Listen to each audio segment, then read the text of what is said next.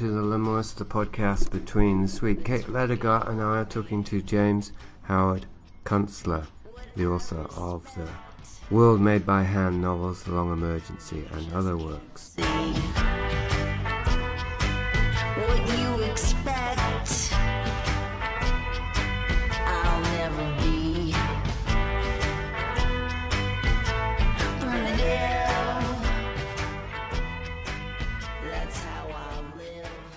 Well, I don't know. I, I you know, I started this little homestead here, and uh, uh, I had to learn a lot, but I did.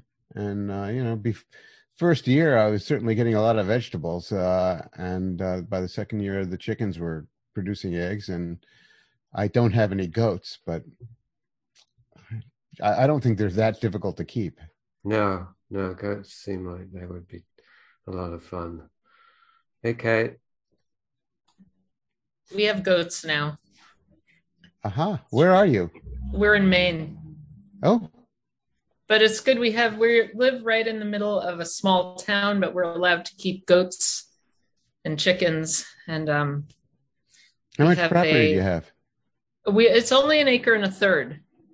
Uh, an so- acre's a big, big piece of chunk of land. Yeah, it's big enough, I think. Yeah, So it's good for you. Yeah, well, you know, that's um I would say that your writings have given some uh inspiration for building up, layering on. I mean, this is we've been doing going in this direction anyway, but you've given me things to think about such as proximity to a waterway. You know, just why not? Why not factor that in? Well, sure. You know, you know, people who move to Tucson, I think, must be out of their minds. You've probably never liked They do. You know, Yeah. Oh, they do. ah, they do. What are we going to do about those people? Well, just give them a vaccination; they'll be all right. So I had, I think I've told you, Jim, before that uh, I found Jason through you. And I found you because my husband found Geography of Nowhere on a bookshelf in a small bookstore called Burton's in Greenport on Long Island. Oh dear, what a chain of consequence! I know. And he got this for me. And because I have a um I have an interest in Christopher Alexander and built environment stuff. John Stilgoe, Christopher Alexander, Gaston Bachelard, all those um, things have been in, inspirational to me in terms of um, both built environment and domestic settings. You know, I, I tend to really enjoy thinking a lot about this. Also, um, Edith Wharton's writings on the subject, and so he picked up that book knowing that. And your perspective on it gave it more of a um, pertinent context in terms of uh, having it, making it what I was thinking theoretically, making it important as to where we are here and now. And Yeah, I'd also a lot of urgency to the whole thing, and also, uh, you know, I was writing for the general reader. Um, you know, not for graduate students or you know architects or you know. Yeah, but I, I think in that way it may it obviously gives it.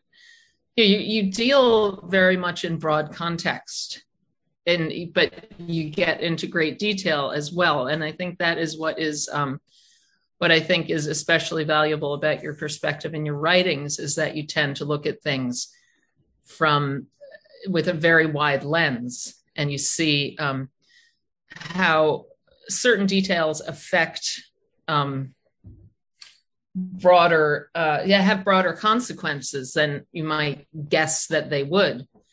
And i think this is something that a lot of people don't consider. And i had the experience of introducing bringing you in to a christopher alexander group uh, in an interview and that was the building beauty thing. And um for which everybody was very excited and it was a great interview. They used it as the introduction to this, um, I think it was a workshop or a conference or something.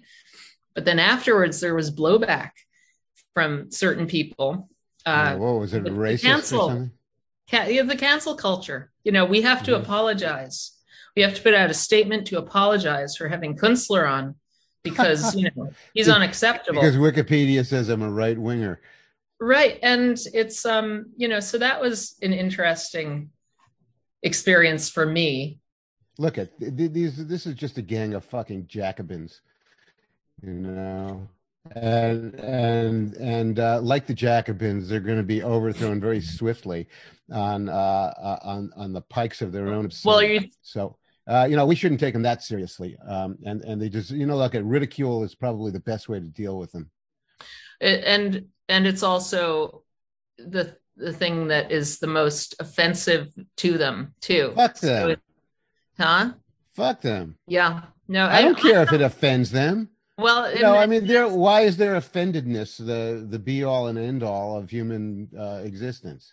well this is uh it, this is just the the scenario that we're in and you you do not mince words you do not um soft uh you do not if you have an opinion you, do not express it gently if you have something controversial to say, I guess that's pretty obvious now in this conversation. well yeah it but it, but i think that's precisely what is um you know what what people react to and respond to it's uh when I hear pussyfooting around this issue, it just makes me more aggressive about it. yeah So I I I'm sorry about that, but that's how it is. I I'm not going to give them an inch. Yeah. No quarter. No quarter to these maniacs. These people are insane and they needed to be treated uh, that way. well it's a culture people. it's a culture of insanity it's a culture where insane behavior I is it is it insane or is it just I Yeah, they're insane.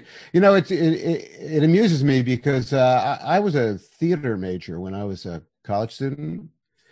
And one of the productions I appeared in was uh, Peter Weiss's uh, Marat/Sade, the assassination and persecution of Marat, blah, blah, blah, blah, blah, which was a reenactment of the French Revolution as performed by mental patients in a mental hospital. That was the mise en scène.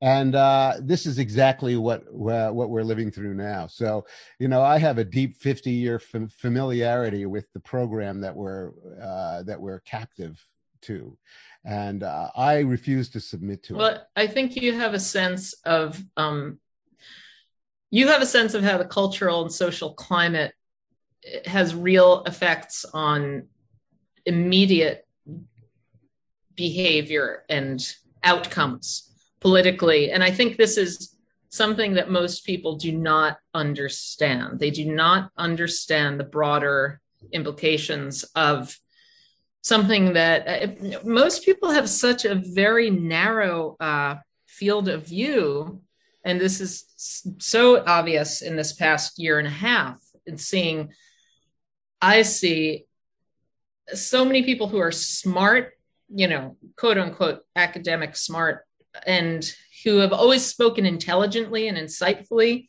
when i've had conversations with them who to my way of seeing right now have no perspective no perspective whatsoever. Whether we're talking about woke politics whether we're talking about um, vaccine stuff absolutely when we're talking about vaccine stuff we're talking about materials culture uh, technocratic society. Nobody is thinking in terms of broad perspective and its consequences in everyday life.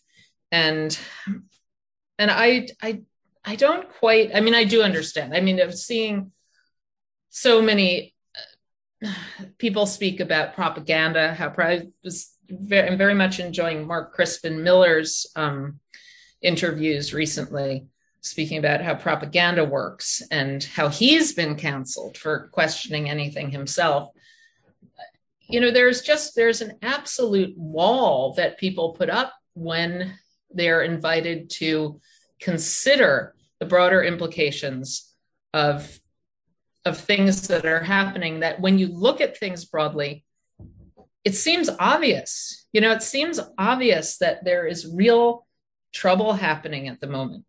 And there is such a drive in so, many people to say it's this is all normal.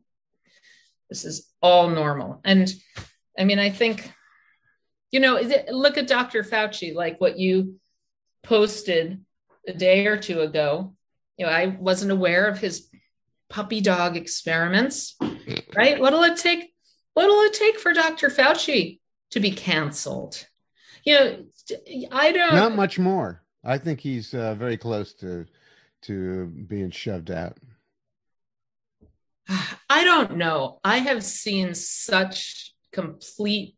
I mean, it is. It's it's Orwellian. Now, of. let me let me just jump in here a minute, Kate, because if you don't mind me saying, uh, what you're doing right now is really amounts to verbal hand wringing. And yeah, we got we got to get beyond verbal hand hand wringing. Yeah, you know, I think it's pretty simple.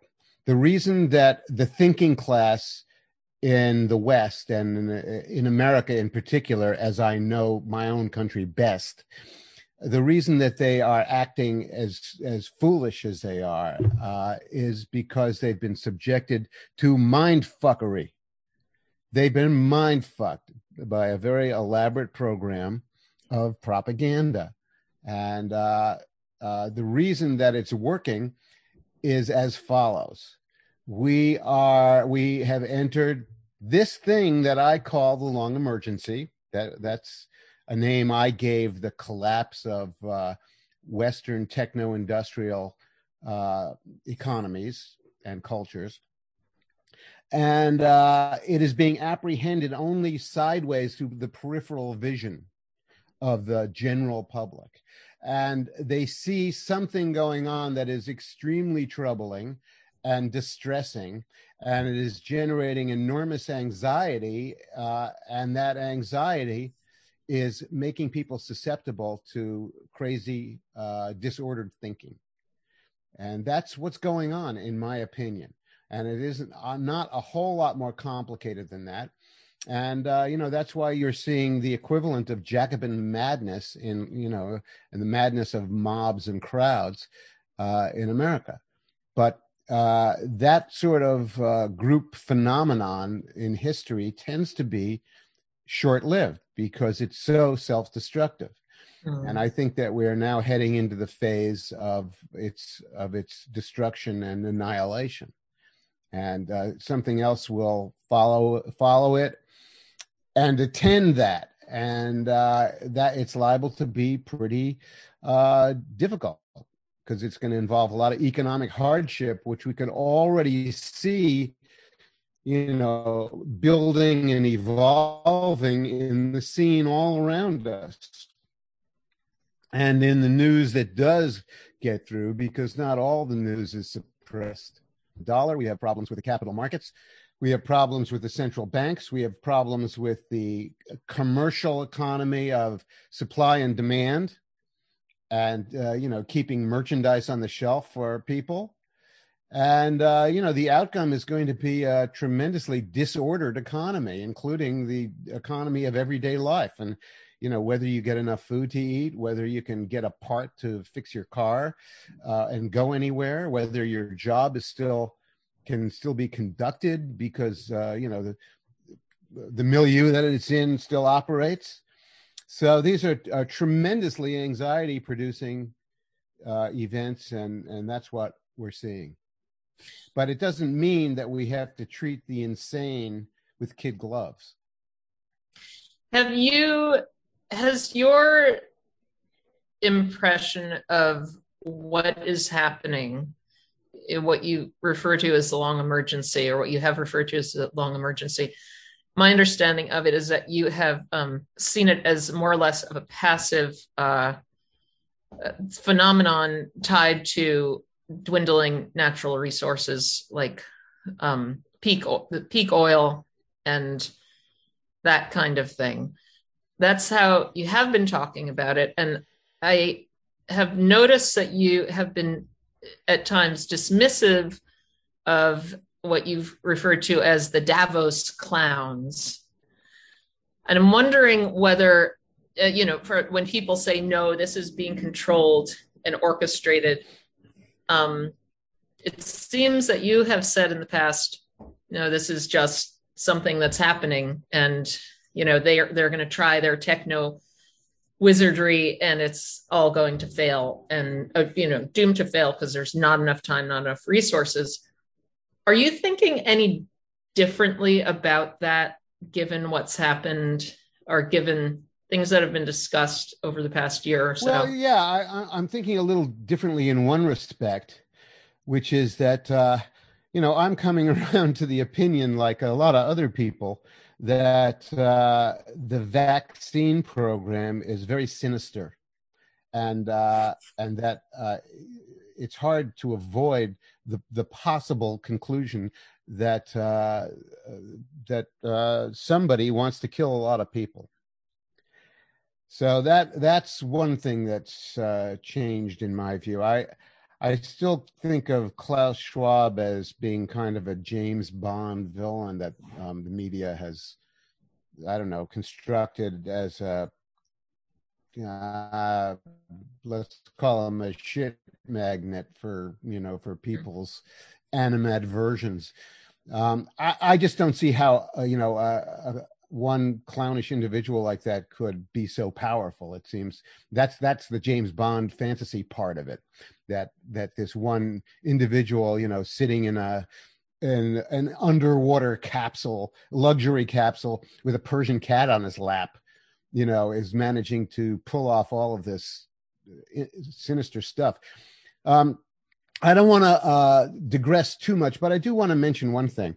You know, what really got me worked up a few years ago and turned me into a pretty aggressive uh, blogger, political blogger, Hmm. was the whole Russiagate thing. Uh, and you know what you saw there was an entire bureaucratic class that uh, uh, resorted to the grossest dishonesty to carry out uh, a pretty much half-assed, uh, uh, uh, a pretty much half-assed program to overthrow the executive branch of the government. And uh, it seems to me that that was kind of the original sin of the the woke crazies, because they got away with a tremendous amount of official criminality and mischief, and there were no consequences to their criminal behavior. And it was a terrible, tragic error that we failed in this country judicially and administratively to catch these crooks. Uh, I'm talking about the people in the FBI, James Comey, uh, uh, and and his whole gang, uh, Andrew McCabe, Peter Strzok, uh, etc., and uh, the people in the Department of Justice, Bruce Ohr, uh, uh, you know, a long list of people.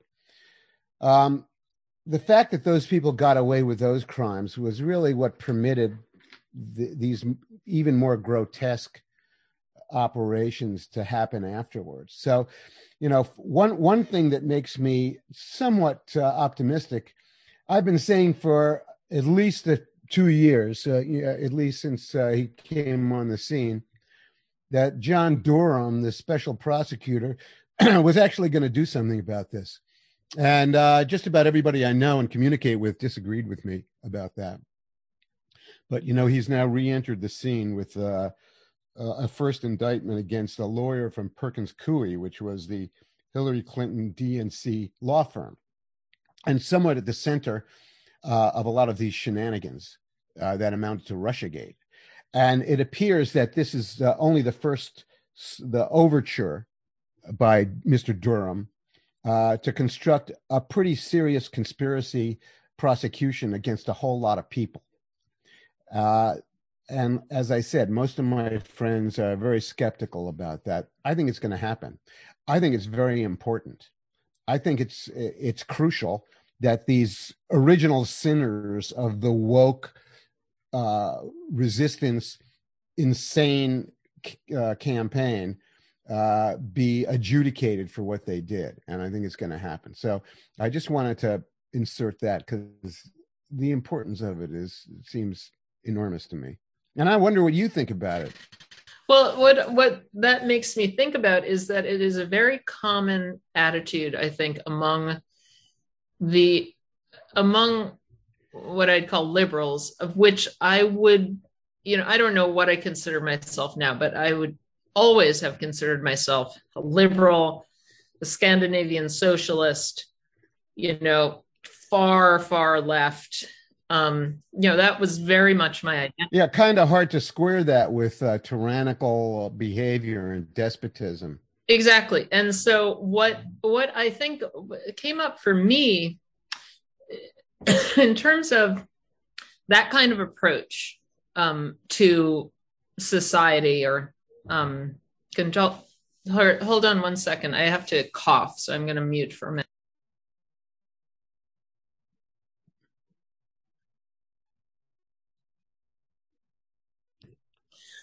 That kind of approach for guiding society seems all well and good when issues come up such as the control of um, assault rifles, right? You know, so I would be a person who would say people should be allowed to have guns, but absolutely no assault rifles. And, you know, let's make laws because of assault rifles. You know, that would have been something We don't even That know what we be- we don't even know what we mean when we say assault rifle. I, I mean, like uh, things that you, you Look at machine guns are against the law. Period. well, Automatic, fully automatic rifles are against the law. You know, there. yeah, they're against the law. You can't have a machine gun in America in any American state I wasn't legally, unless you're unless you're a law enforcement officer. When people say assault rifles, they, they, they what they really mean are simply uh, long long rifles, long guns as they're called, that are styled to look like military rifles, but don't Huh. really function as them. So it, it's it's a bullshit term. Interesting. Well, I was not aware of that, but just to describe my point of view on something, I would I would have said, okay, yes, we need to make laws and we need to get that stopped. That's an important priority for society. stopped. There are no. You, you know, I'm just pointing out. You know, your your belief as somebody who was a liberal Hmm. that assault rifles are the same as machine guns is just not true. And- So- So I- what you have to do in this case is just accept. Oh, I didn't know what I was talking about, and then proceed from there. okay, I, I, I grant that grant that point. And so think of it as me thinking of machine guns shouldn't be allowed and not realizing But That they're not they allowed. weren't They're allowed. against the law. that they weren't allowed in the first place. So that was my but that was my attitude and I think that's telling too that I wouldn't have been aware of that because of how that message is delivered probably in the media. So yeah, and that's called mind fuckery.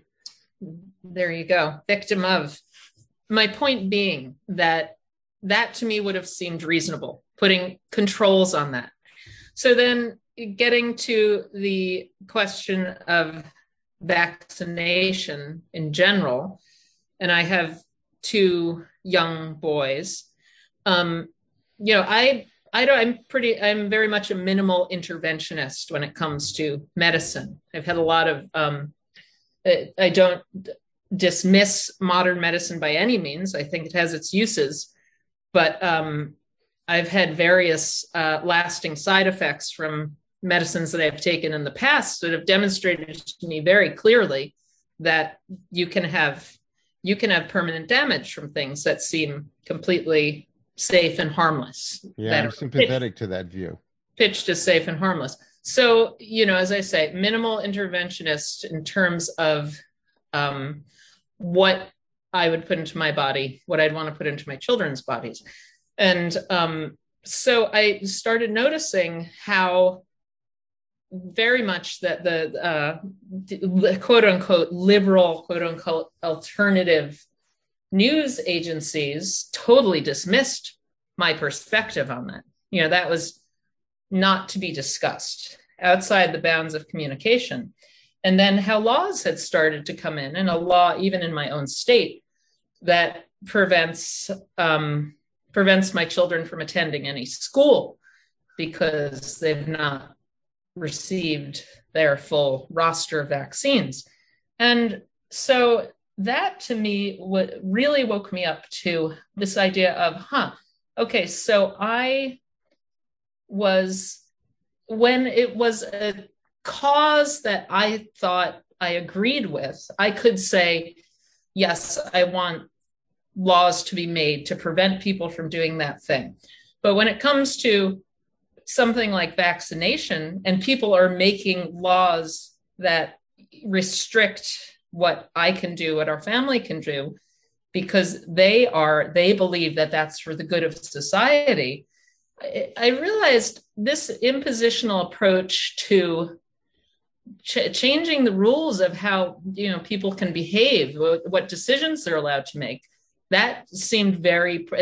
I realized uh, suddenly that that was very problematic, and so so much of what's happening now seems to be the attitude of imposition you know the that the that the ends justify the means to happen for the good of society. So all these things. We can do things by executive uh, declaration.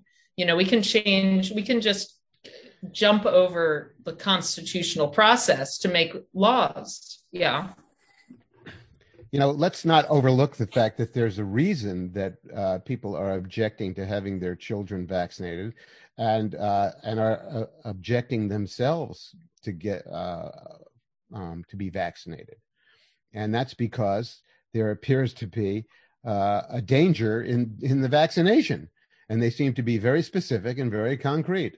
You know, this is a vaccination that can uh, harm your vascular system, that can create uh, inflammation in the heart, that can create thrombosis and and produce strokes and and um, create all kinds of uh, havoc in your body.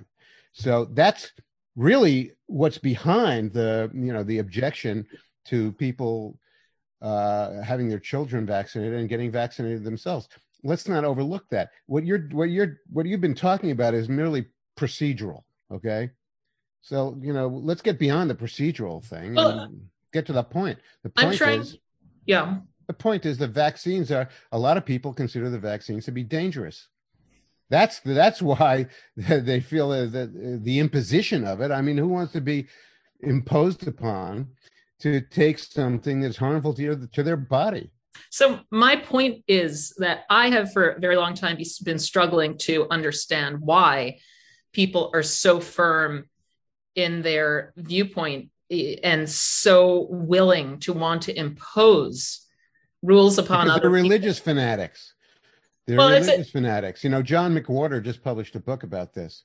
Um, John McWhorter is a Columbia uh, University linguist, and uh, you know he's uh, making the point that uh, you know wokeism and and all of its uh, uh, you know all of the asteroids that orbit around it um, really amount to kind of religious mania that has swept through Western culture, and I maintain that it, it's a reaction to the collapse of uh, the basic foundations of our economy.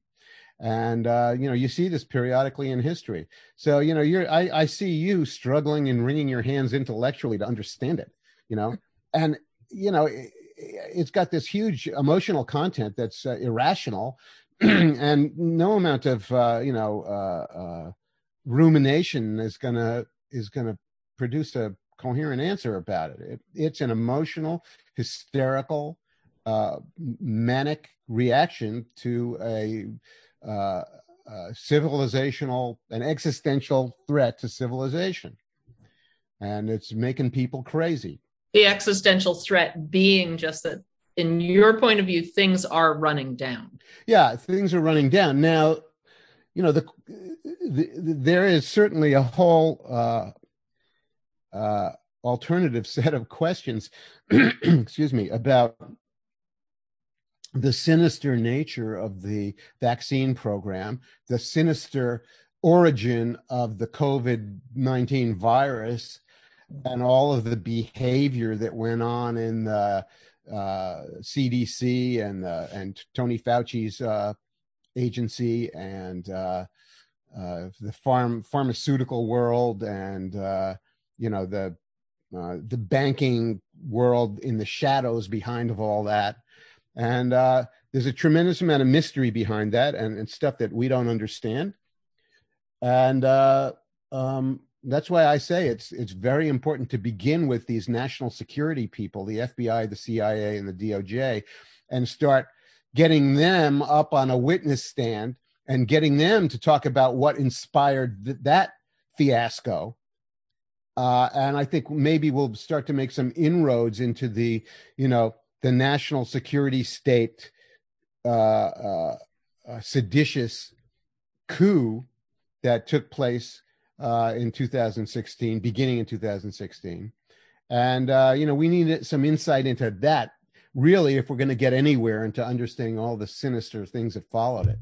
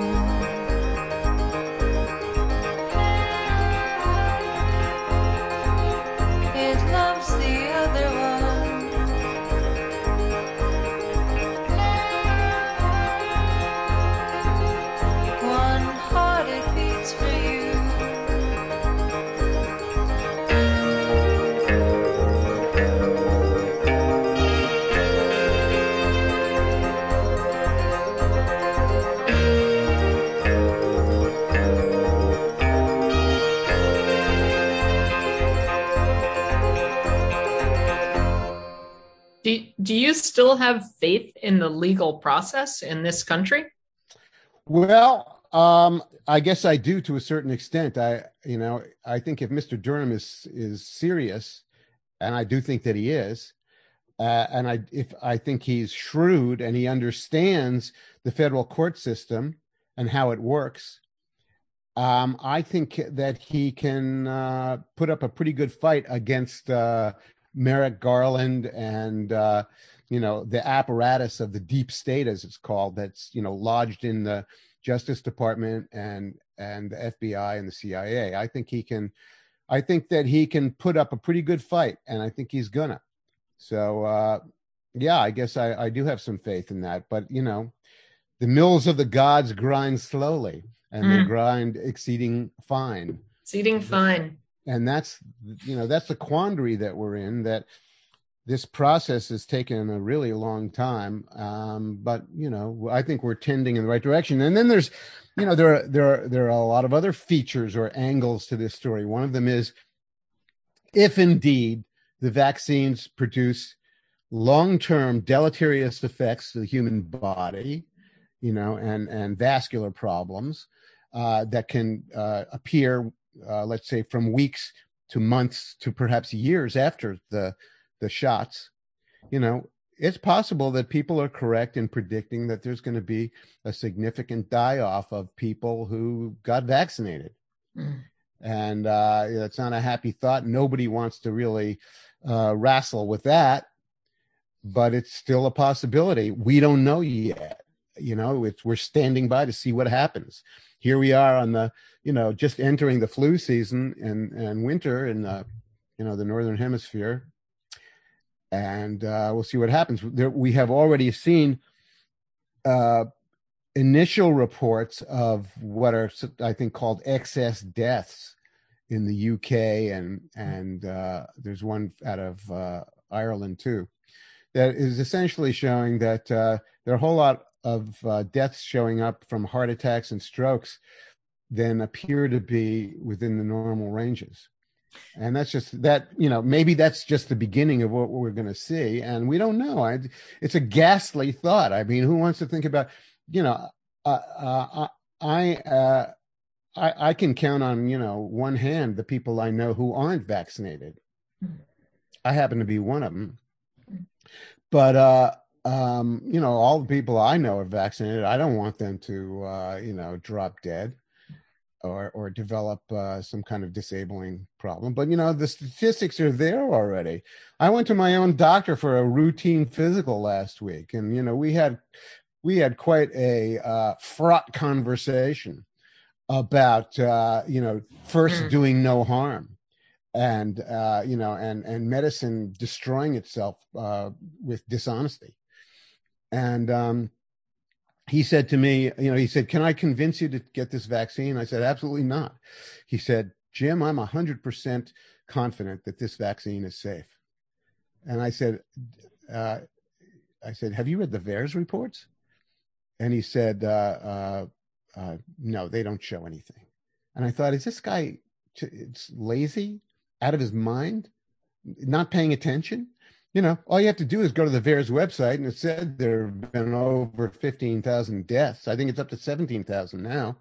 And, you know, uh, something like 29,000 disabling after effects from the vaccine. And, and a whole lot more just, you know, plain adverse effects that, that weren't disabling. And I'm thinking, you know, what, what is going on with, uh, you know, with the medical establishment? We knew before this, by the way, even before COVID, we knew that, that medicine in the, in the United States had turned into the most disgusting and disgraceful racketeering operation that the world has ever seen. You know, the idea that you get, you know, that you you go into an emergency room with a broken arm, you know, and have a cast put on, and you get a cat, you get a, a bill for thirty thousand dollars for this. You know, is just out of this world. And, and why there hasn't been a revolt about that. I got to tell you something that's a little bit uh, uh, uh, morbid. Um, you know, we've had a lot of school shootings in the USA. I don't understand why we haven't had more shootings in the in the uh, financial uh, departments of the hospitals. I mean, imagine the damage they're doing to households and individuals and families. You know, some somebody brings a kid into the emergency room with an ear infection, and he's you know a common uh, you know garage mechanic or something, works for the Subaru dealer, and you know the kid gets uh, you know some medication. All of a sudden, he's got a thirty five hundred dollar bill, you know, that completely wrecks the family budget. You know, I mean, these things are insane. So, so anyway, what I'm trying to say with a lot of uh, melodrama here is that the the uh, uh, medical establishment in America was deeply compromised and corrupt before the COVID thing even happened, and uh, we have no reason to believe that they're dealing with it honestly now. In fact, we have every reason to believe that that uh, we shouldn't trust them at, at all. And then you get the public health officials into the into the picture, and you see people like Fauci lying continually, and you see other characters like Peter Daszak and and Collins, the head of the uh, the CDC, I think is the CDC. And uh, you know what you see there is just a, a cast of characters who who just can't tell the truth. And so, you know, between the medical establishment, the doctors themselves, and the public health officials, it's a it's a grim picture of total institutional failure. And uh, just imagine how demoralizing that is to the American public, even the people who are woked up, you know. Have you experienced any hospital uh, or service closures in the wake of the uh, vaccine mandates in your area? Because I have here, we have No, uh, I think I read about a hospital in Maine closing. a, a couple. I, I don't know if it's the entire hospital or, but you know, emergency and pediatric and cardiac services no longer available. I think we have two hospitals where that's happened now. I this- haven't seen the news about that in this area. We have a lot of hospitals here because, you know, all uh, I'm north of Albany, uh, which is the state capital, and there's a big teaching hospital in Albany Med. Um, but I can't imagine that there hasn't been a lot of trouble. That you know they're having a lot of staffing problems, if indeed they're pursuing a you know vaccine mandate program. So in in light of all of the problems in the health care industry already and the potential as you're saying that we're going to have more health problems um, in general coming down the pike uh, what do you what do you make of the mandates as, as they affect the health they're illegal and they're insane. And people ought to fight against them strenuously and object and protest strenuously against them. And and uh, they ought to engage uh, lawyers who are willing to mount lawsuits against it and get it stopped. And that's exactly what's happening. You know Uh, you're beginning to see a really ferocious reaction against it.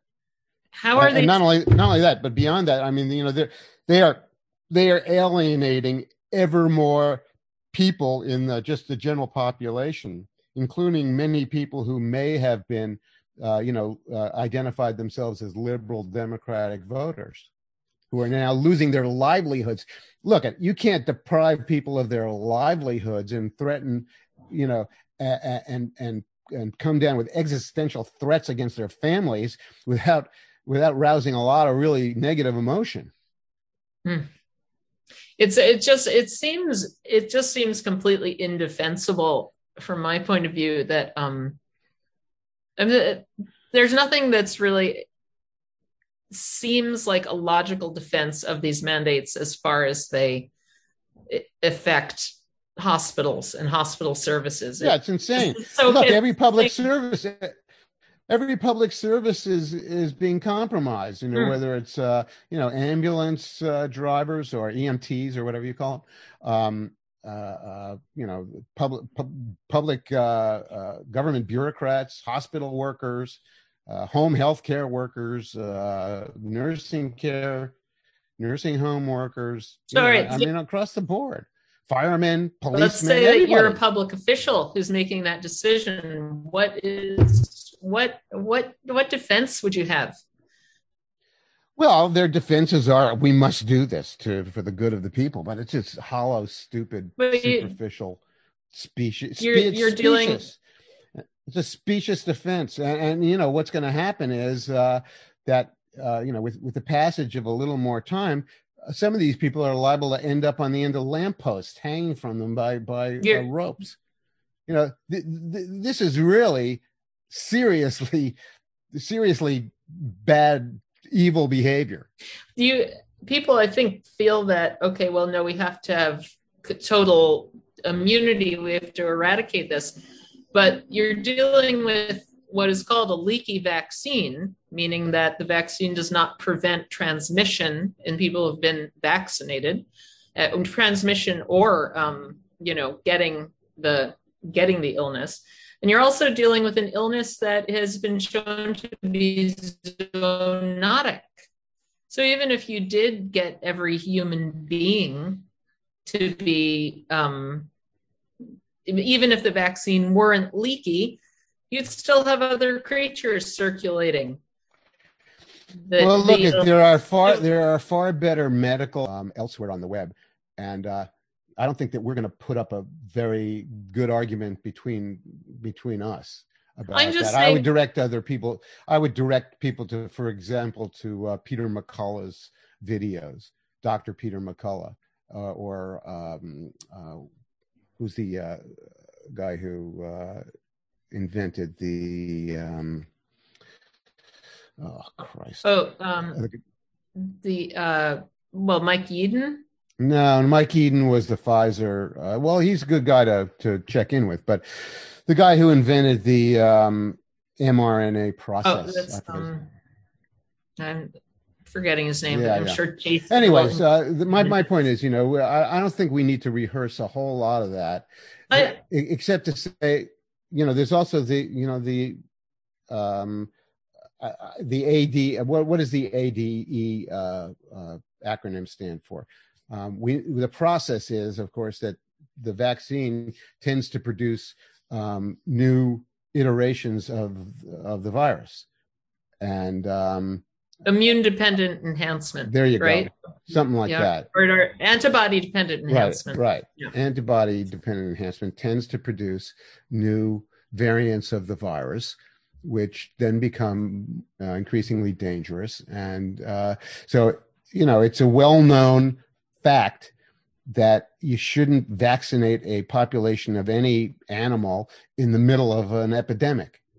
And that's exactly what we've done, contrary to what really amounts to the common sense of virology going back to you know the beginning of virology and and which is not an an age old science Well, when when I bring up those two things, though, I'm not trying to introduce, you know, other perspectives. You know, people like Dr. McCullough who who have much more knowledge than I do. I bring those up as things that are mainstream news that are well they universally agreed upon. It's zoonotic. The vaccine is leaky. So, given those two, no, wait a minute wait a minute plus the other things which are also in the media Hmm? Oh, plus yeah. the other things Uh, it's not just those other- two it's, No, no. there's a whole range of things about the vaccine that Uh, of course. But I'm saying, in terms of what people who are having an opinion contrary to my own right now, they know these things already. How are they defending um, this argument that everyone needs to be vaccinated, given even those two very i haven't heard any defense that i haven't heard any meaningful defense of it. Well, no, it's an they're simply avoiding it. They're Well, simply avoiding it. but it's a because mental. re- a religious it's a religious uh, thing. But it's a mental it's it, it is the excuse given when we're talking about things like vaccine mandates that are closing hospitals closing hospital services Uh-huh. why you know how do you defend that oh well everyone has to be vaccinated well vaccinated with a leaky vaccine for a zoonotic illness you know that just seems to me the end of the conversation Well, it should be, but look at we're in the midst of this conflict right now. We're right in the center of it. It, it- there's a fog of war Hmm. That is uh, uh, really affecting the whole conversation. So that's why you're not hearing any, you know, coherent defense of a, a an insane program, and that's why, you know, your rational reasons for for putting an end to it are not being received. That it's the fog of war, and we're right in the center of it. I, I'll jump in with something here. Um, it's coming to mind. I mean, Jim, earlier you were talking about the hucksterism in the medical industry there in the US and how just a few, even a few years ago, people were more and more aware that it was a corrupt system. And we could say this to countless other institutions, like I've been really struck during the last 18 months, how people who were fully aware two, three years ago of the corruption of government institutions, of medicine, of farm, big pharma. I mean, everybody's known that for decades they suddenly seem to be changing their perspectives and, and putting more and more trust in those institutions right at the time when they needed to be actually referring to what they knew about the reasons not to trust.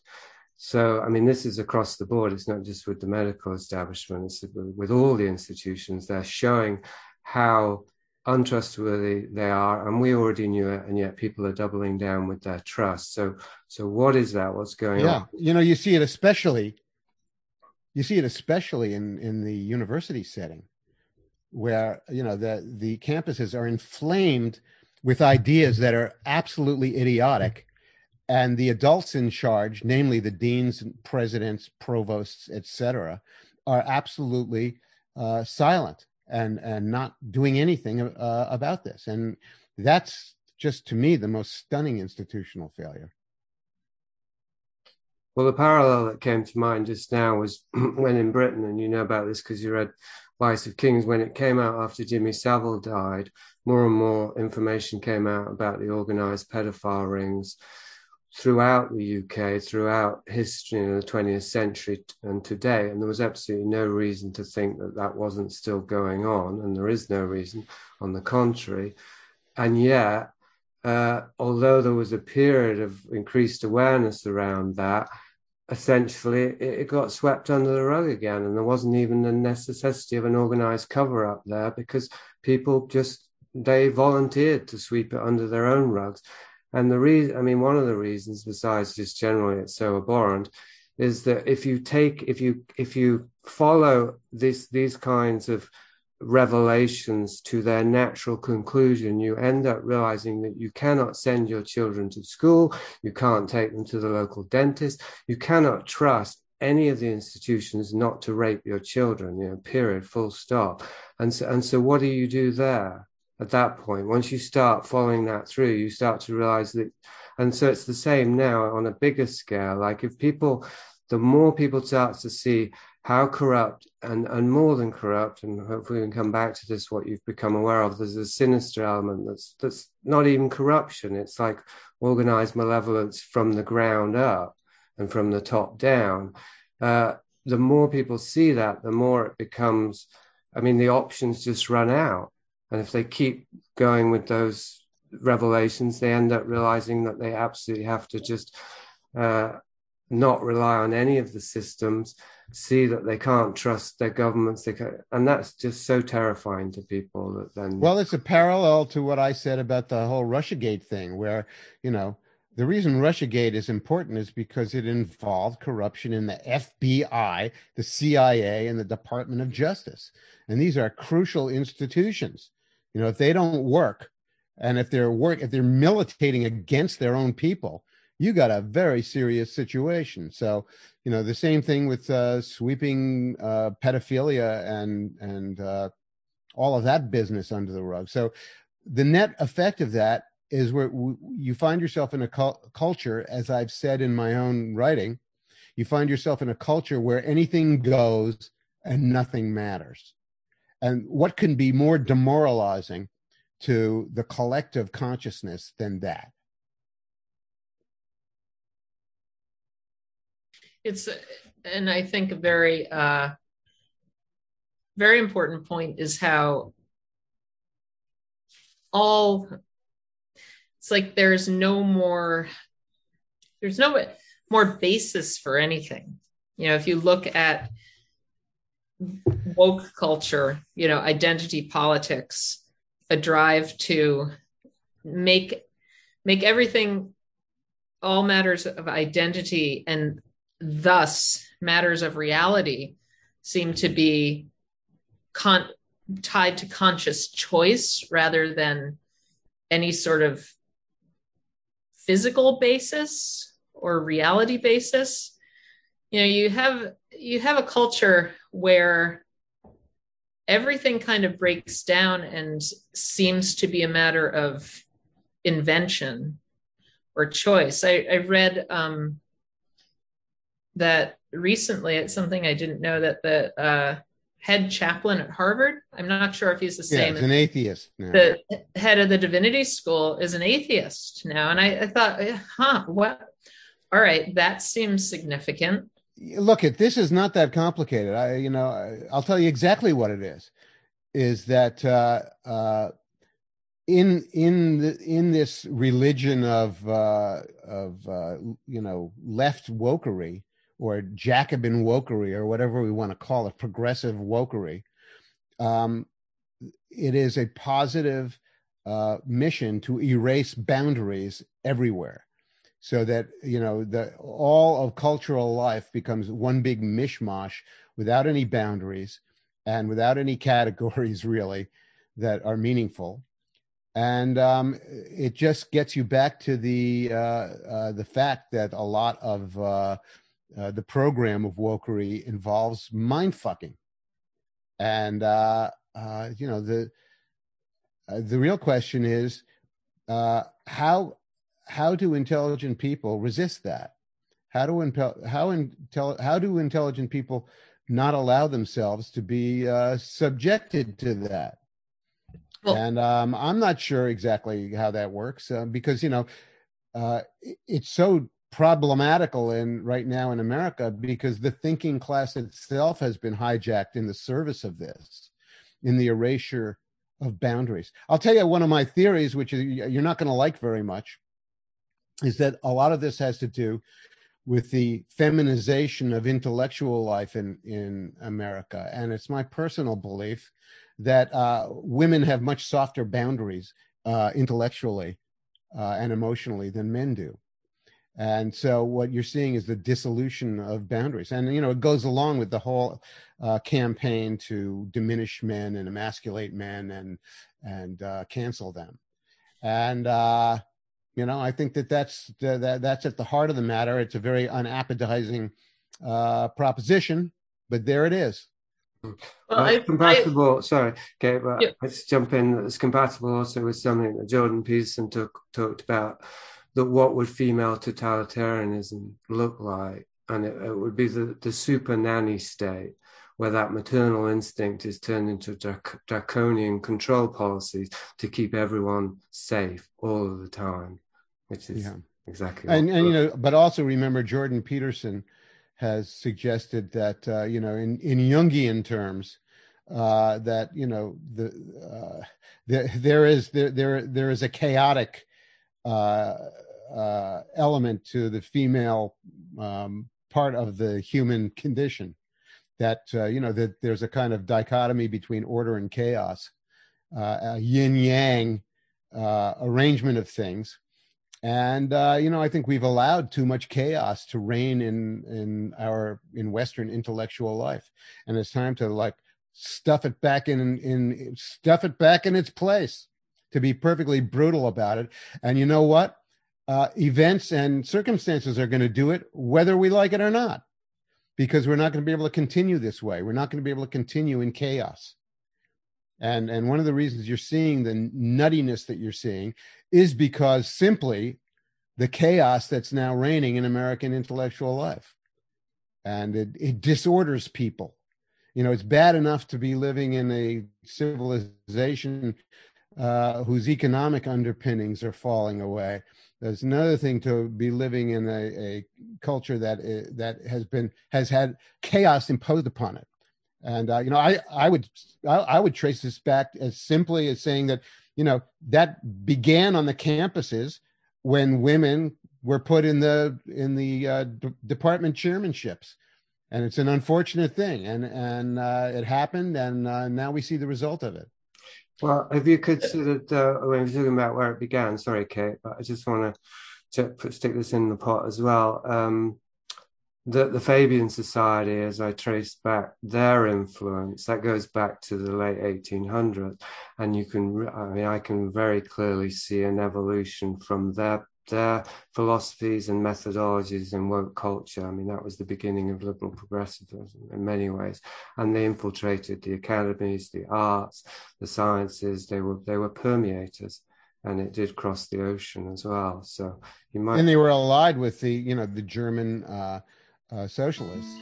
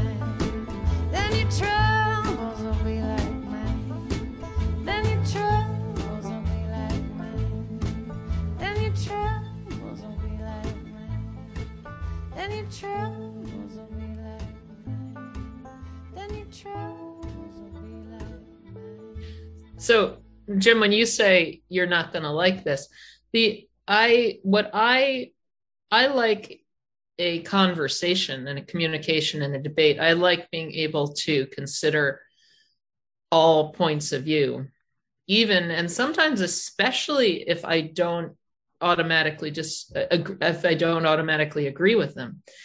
And I think that in the things that you write about, I think that when I feel myself rejecting or resisting them, it's generally I'm will resist when you express something very strongly as you do, you know, that I feel is a perhaps a blanket statement or you're, you know, you're you're overstating something for um either emphasis or comic effect.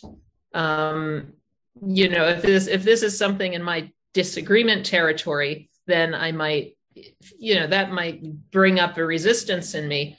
But uh, to and i think that that in the cancel crowd means rejection you know but to me that just means oh, okay here's here's my spot where you know maybe i don't agree or maybe i just haven't considered this and this is where this is how i think things have broken down.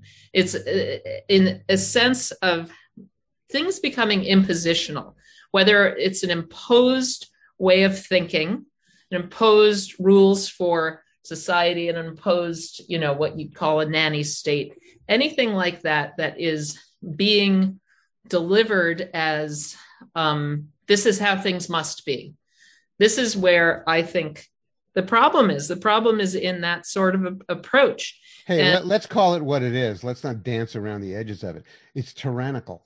It's yeah no and I. I i 100% agree with that and i think that the problem is that the people who are imposing or enacting the tyranny think of themselves as being the good guys think of themselves as being the agents of uh, salvation for a society and a world That's exactly what the people. Uh, that's exactly what the priests in the Spanish Inquisition thought. exactly, exactly, and that's a very good point. And when you call this a religion, I think that's exactly the form, you know, the appropriate way to think of it. So, you know, I think that there's a, a certain sense of empowerment that people have who see themselves as being liberal, left, what have you. They think that, okay, you know, we are trying to save the world. Let me tell you what I think is at the kernel of this, and it's it's it's rather different from what you're stating. I think that the progressive woke Jacobin uh, uh, left program is not really about uh, helping or saving people. I think it's simply about coercing people, simply about pushing them around. And in fact, I think beyond that, it's actually downright sadistic. It enjoys, it takes pleasure in pushing people around. It takes satisfaction and pleasure in punishing people. And that's what we're seeing. And they're pretending that it's, uh, you know, some kind of a righteous moral crusade, but it's not. It's really a crusade of uh, sadism and, and, and punishment. And uh, uh, it's insane. And, we, and it needs to be understood as insane. I I wouldn't waste any time trying to uh, uh, rationalize it as uh, people who think they're doing good. Well, I, I'm kind of I'm interesting because I'm sort of between you and Kate in a way here, but it. I mean, I feel that Kate, you're on the fence and you're trying to get off the fence, and I feel like both Jim and I have a have a much uh, we have a much easier time just calling a spade a spade and saying, look, this is tyrannical, it's malevolent, it's evil, and just we just need to just recognize it for what it is and and say no, I'm not going to take part in it. Whereas I think Kate, you're still wrestling with your own previous uh, affiliation with some of these philosophies and ideologies and stuff. Um, so that's one thing, but but then then at the same time, I do think that the question that Kate's raising is a good one, not because of the characters that Jim's talking about. I would agree, although even there's a blurry line between what they're conscious of and what's driving them unconsciously, because we know people who are driven by unconscious rage or hatred, they do come up with conscious rationalizations and they believe them. So even there's a blurry line. But then if you go again back to the roots of something like this or closer to the roots and look at the Fabian Society, you have characters like Havelock Ellis, George Bernard Shaw, Bertrand Russell. You have super geniuses who were trying to engineer a scientific based society. And now they've got, now we're seeing the fruit of it. And they, I certainly do believe, they they had some kind of twisted vision, kind of like a Bond villain, except except the Bond villain rubs his hands and knows he's evil. These guys really believe that this is a necessary long-term plan to save the species or to you know eugenically engineer manipulate evolution in such a way that the you know the right outcome will eventually be achieved like um, Bertrand Russell even wrote in one of his books that yes, we're going to have to have about 200 years of absolute tyranny, and the human being will be just reduced to a kind of slave robot state. But after those 200 years, then things will get better. I mean, I'm obviously paraphrasing, but he literally writes that. Uh, so there is there's quite a, a large spectrum there between the ground soldiers and the minions of these long-term plans, and then the, you know the masterminds, however deluded they may be. I would But sort of- let, let's uh, let's recognize let's recognize the uh, uh, the grandiosity of that techno grandiosity of of those pe- those figures. Uh, you know, I have I have no um absolutely no def I am not giving offering a defense of these attitudes or points of view and I I find uh technocratic approach what I refer to as impositional approach of control to be in my opinion completely wrong and and and and naive completely naive. I think it is a, a baby's point of view that people think somehow is a sophisticated point of view. I, I think it is shockingly naive. Uh, so when I say these things, I do not say them in defense of uh, what I interpret as people's behavior. I I only say them in my own struggle and my hand wringing, as you say, Jim, which I do and I have been continuing to engage in. Just my attempt to understand why. Why do people not see what I see, what people that I respect are also seeing? Well, I you know I I think that a lot of this rage is uh, the result of some kind of uh, you know an uh, emotional inversion that comes from uh, the, the the that existential threat of seeing your your culture and your economy being uh, you know going down the drain, and uh, you know uh, emotions have these very weird inversions. Well, you think about coercion and think about um, how coercion might come out in terms of a um, internally. Uh, I think about this with my family and my my children. You know, when I am um, when hold on one moment.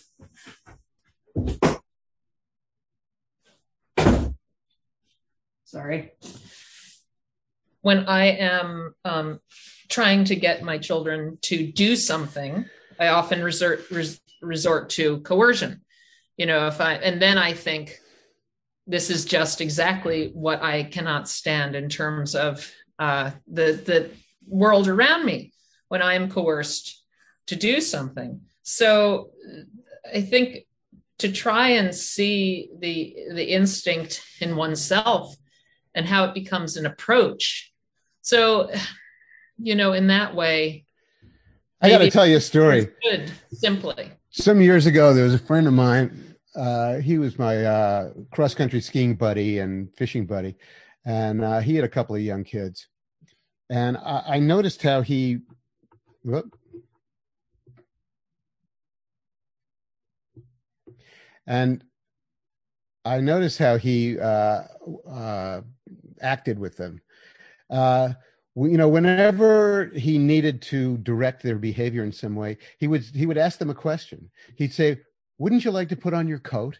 And of course the two year old would say no and he and and you know all the time he asked he would ask the kid you know wouldn't you like to do this and wouldn't wouldn't you like to do that? With absolutely no uh, uh understanding that you know he was talking to a two year old who was just going to say no.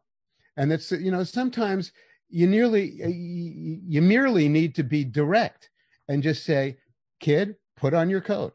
Why? Because i'm telling you to put on your coat.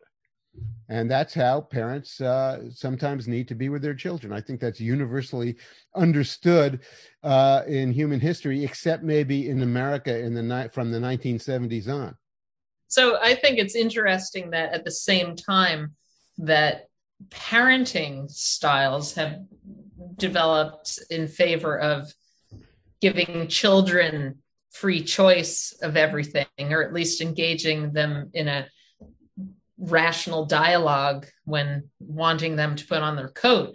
At the Yeah. same time that that style happens, an impositional style of uh, so, social and political style is growing up alongside that. So you become the the two year old becomes the um, the individual with the capacity for rational thought and decision making, and the adult becomes the equivalent equivalent of the two year old that must be coerced. No, it's it's actually worse than that, Kate.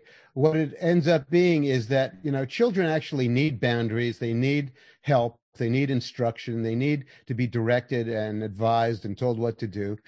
And I think uh, uh, from very early on, they resent not having that. They resent the lack of structure and the lack of uh, uh, structure giving from the parent, and it enrages them. And so then they turn it on their parents. And what you're seeing now, you know, 25 years later on the campuses, are a lot of you know uh, kind of mal maladapted uh, children and we're still enraged at their parents for not giving them enough structure in their life. And these parents uh, or, or the the parental figures on the campus anyway the deans and the presidents continue to not do that to provide them with any kind of real intellectual structure. And um, instead they get you know the phony structures of uh, of uh, wokeism Which is a much which are more, infantile and is a much more tyrannical too. yeah So much Yeah. much firmer. so much, the child really wants the the child is is acting out the need to be tyrannical back at the parent because the parent refuses to be uh, you know to to be the the parent Right, and, and I'm not in favor of. I mean, I think that there are different forms that coercion can take when it comes You to bet. raising a kid. You know, and Sure. there are better and worse ways to do that. Of course, you know. So I'm not. I'm not saying. well we're talking about providing structure What? You know, yeah. stru- we're talking about providing structure you can do it by smacking a kid in the head or you can do it by showing them how something works Yeah. you know And and and uh, you know more intelligent people tend to not smack their kids in the head for not you know uh, uh, for obvious reasons yeah. But yeah it's you know you're giving them direction you're being a parent. Uh, you know a lot of this uh, kind of makes me reflect on uh, the transactional analysis that i was involved in when i was uh, in my 20s which was uh, at the time in the in 1970s uh, a psychiatric approach which was very useful and fairly simple. It tended to divide the human personality into three parts the adult part the child part and the executive adult part okay? And and uh, two of those categories had two parts. The uh, the parent part had a nurturing part and a punitive part. The child part had a playful part and a uh, uh, a uh, rebellious part. The executive or adult was always the executive you know only had that one part. So the, the whole point of transactional analysis was to help people act more out of either their executive function in their transactions with other people or to do to act out of their nurturing parental functions and to not be punitive with uh, their their family members and their friends. And it was a very useful way of understanding and the the famous bestseller book by Dr. Eric Berne called I'm okay you're okay if you remember that. It's now fading into history. But uh, you know I think we're seeing an, a very interesting illustration of how these parts of the human personality are transacting in our current culture. What sorry about that. In our current culture and uh, the inability to like sort out what what is the actual appropriate position to come from in transacting with your fellow human beings. Um, you know the um, uh, the wokesters have chosen the punitive punishing parent role along with the rebellious child role and they kind of they kind of code switch to use a popular term they code switch in and out those two psych- psychological roles and uh, the net effect is that they're angry and punitive, and uh, and punishing and coercive, and uh, uh, that's not a very good model for uh, for building a common culture. And, and would you tie all of this, the punishing and punitive, it- you know, what you could call a dysfunctional way of relating, would you tie this primarily to the what you see as a breakdown of the uh, the supportive structures of society? You bet, of course. You know, starting with the role of men in the family. You know, What expand on that? Well, you know, I mean, we're in a situation now where it's it's actually become quite difficult for for many men to even support a family and to play a role of being a provider in a family. And, uh, and you know, th- these are traditional roles, and people may object to the fact that they're traditional, but they nonetheless have meaning in human history and and uh, and in in current culture. So you know, we we've done everything we can to disable males and uh, I think that that has fundamentally um, injured and destroyed the family structure for starters. It's also bled into all, a lot of other institutional workings and made it uh, impossible for them to uh, function. Jason, did you want to comment on that? Yeah, I was just going to ask Jim about about the death of God. If you're going to throw that in there too, because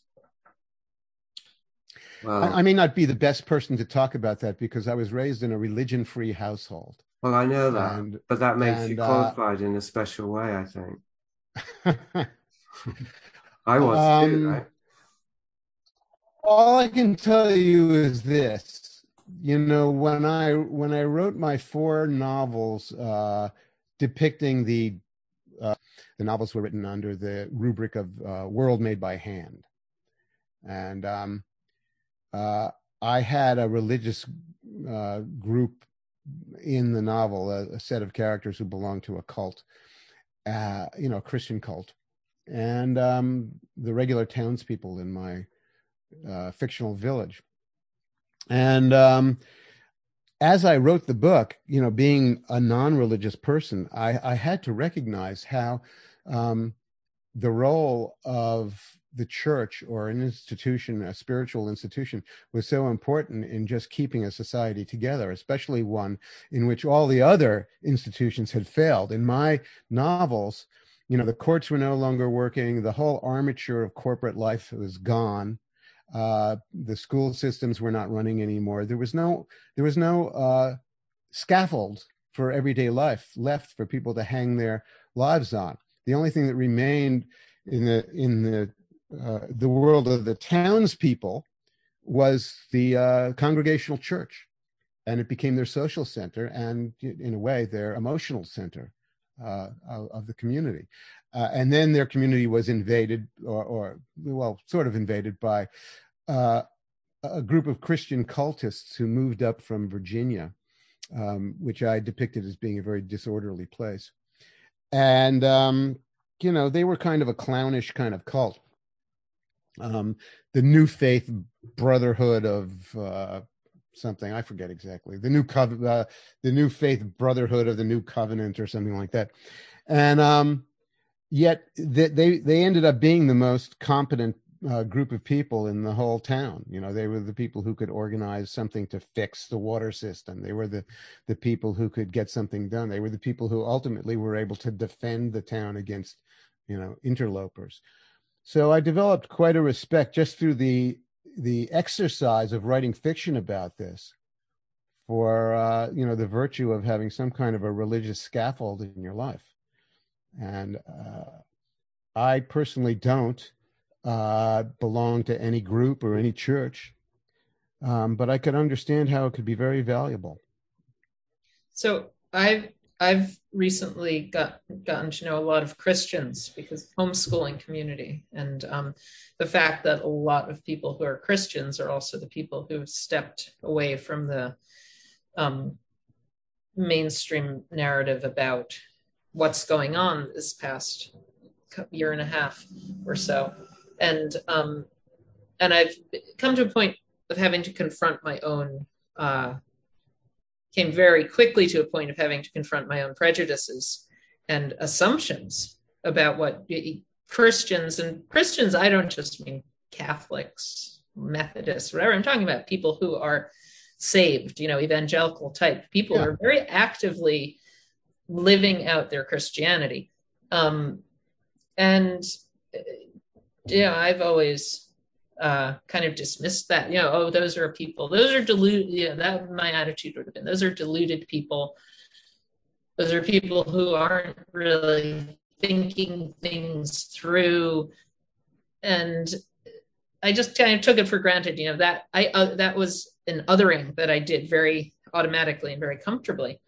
And knowing knowing these people now, I realize first of all they're very very much a variety of um, attitudes that they have to their own faith.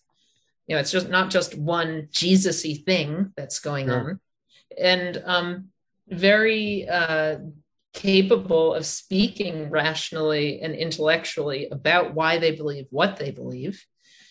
Um, and also, as you point out, uh, very there is something that is gained by having that anchor of, of you know both an anchor of the community coming together as well as i don't necessarily think it has to be a shared belief system but perhaps a shared priority system Well, in there is terms- something called a common culture.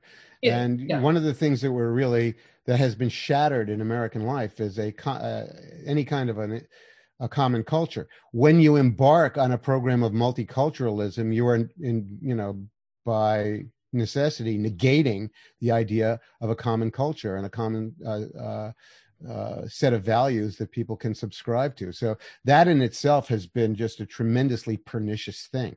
You know, when when you're talking about a, a you know a, a Christian group or a church or for that matter a synagogue, you know, all of a sudden not only do you have a belief system, but you've got a set of obligations to other people in the group. And uh, when you're living in a culture where anything goes and nothing matters, the word obligation, the phrase obligation to others is meaningless. So we've, you know, the left has done so much to deconstruct the scaffold of uh, of our emotional lives and our spiritual lives that you know we're now seeing the the the, the wreckage of it all around us. Well, it's it also contradicts itself because at the same, you know, this the idea. I mean, I'm not even sure precisely.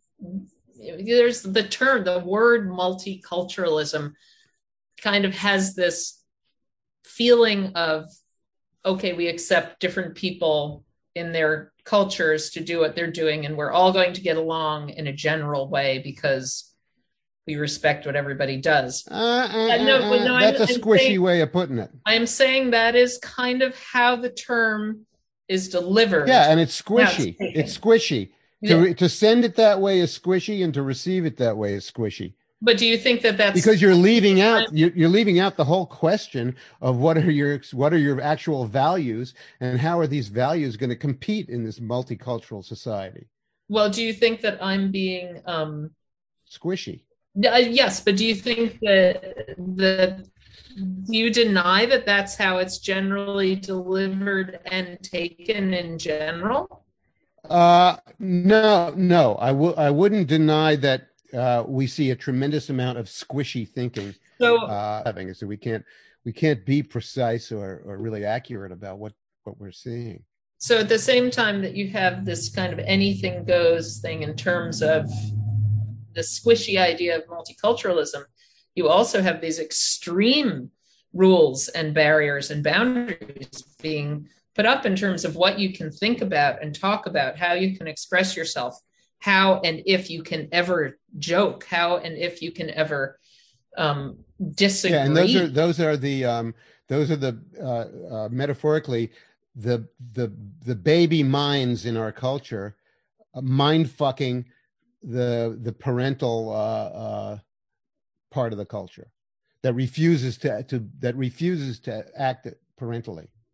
So I think you know when you talk about when you liken this all to religion, and you say, yeah, so religion on the one hand has been dismantled, but on the other hand, all these belief systems are being acted out in the very I don't think religion's been dismantled. It's still out there. It's not valued very much by uh, by you know, I guess roughly half the population. But uh, it, it hasn't been dismantled. It's just been uh, kind of uh, so I get I guess that's what I mean marginalized in terms of what is you know what you'd read in the New Yorker or the New York but Times shared or- values and- have been marginalized in the process. So uh, you know that's that's one of the reasons that we're, our culture is so dysfunctional. Is because you know, as I said, when you when when you outlaw uh, when you outlaw common culture, uh, you, you're also outlawing uh, shared values and and uh, a consensual set of uh, of, of an idea of what's okay and what's not okay. So when when you talk about the need for a common culture, I think that the people who would delight in canceling you would say, okay, who gets to dis- decide that common culture? It's a con- it's consensual. It has to, like anything in uh, in like a lot of things in nature, it tends to be uh, an organically self-organizing phenomenon. It's emergent. so I You know, a consensual consensual uh, va- values emerge from uh, the many parts of the culture. And then people decide, yes, this is a valuable thing. For example, it's a valuable thing to not steal uh, from other people. Now that's been dismantled, for example, and right now in California. And if you go to San Francisco and it's no longer, you know, they've decriminalized crime. That's how insane it is, you know, and it's now okay to go into a store and, and steal less than $950 worth of merchandise and the security guards can't do a darn thing about it. So, and uh, you know that that there's a fundamental shared value about society that you shouldn't steal being dismantled by the wokesters. You know when are the people in san francisco going to get their act together and just you know force their their civic leaders to say no we we we gotta criminalize crime well, I I think that the difference is when you know, and this is it gets back to somebody like Christopher Alexander and his idea of design having to be something that is an emergent process and a process in the first place instead of an impositional thing. The woke mentality wants to impose, wants to make a rule, wants to make a boundary. And you are saying common culture, these rules, how we live, needs to emerge from everybody. And it needs to be and by the way the Yeah. wokesters are not are, are not trying to impose a boundary and the proof of that is every time there is a boundary they change the goalposts yeah. they move the goalposts Right. so you know they're insincere they don't mean it it's bullshit Well, they're trying to they're trying to pull the pull. they're trying to Trying to coerce pull- you they're trying to Pull- coerce you and if they can't coerce you with the rule they've established So you're just saying coercion is the end game. i said it 20 minutes ago coercion is the end game and sadism is the vehicle that delivers the pleasure to the people who are coercing you Hmm. Jasun, anything here from you? Well, I mean that that end point, Jim, about the sadism. Of course, as you know, I have a, a kind of a deep understanding of sadistic impulses, and and I've done some deep diving into how they underlie our culture in many ways in terms of the uh, I mean, in, in my last book, 16 Maps of Hell, I just did a quick history all the way back to ancient Sparta, you know, the, the way that they trained the warriors there isn't is, is a foreshadow of how they uh, what they do in the public school system in the UK and the hazing rituals in the US. So I think that there is um there's there's there's a kind of virus in our culture and society which could be mm, identified as a sadistic impulse, and Kate's referring to it as this imposition, this impositional drive within the culture and in society. And I would say, you know, the woke, my sense, is the woke culture and, and these different players, not that we're naming any of them really, they're they're more like symptoms than an actual disease. They're more like effects than causes. There's one thing I wanted to say. Um, and then and as a larger thing about the, you, mentioning about the religion, you know, the religious zeal of of these kind of ideologies. Um, I'm wondering because it's a nihilistic religion. No, there's a nihilist. Anything goes, nothing matters. Well, that's nihilism. So, so that's a contradiction in terms of nihilistic religion. So then, do you feel? Have you thought about that? It's not really a religion; it's a counterfeit religion, and that there is a. Uh, it's kind of like nature abhors a vacuum. If you can kill God, and if you, if you can strip the culture of its roots in tradition and in a felt sense of the divine, then you've cleared the way for a technocratic science superstate, right? But it's essentially nihilistic. Its values are not rooted in anything real as compared to a genuine religion, even if you're not a believer. I mean, paradoxically. Yeah, yeah and you know, you could you could also think of it in religious terms and consider it satanic.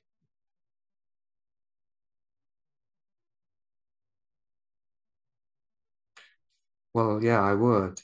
Probably Well, there you, there you are. So you know, it's not simply you know a, a, a technocratic phenomenon. It's something deeper than that. It's satanic. It's it's something that is deeply anti-human spirit and anti-human life, at its best, at least, at at our best, I should say.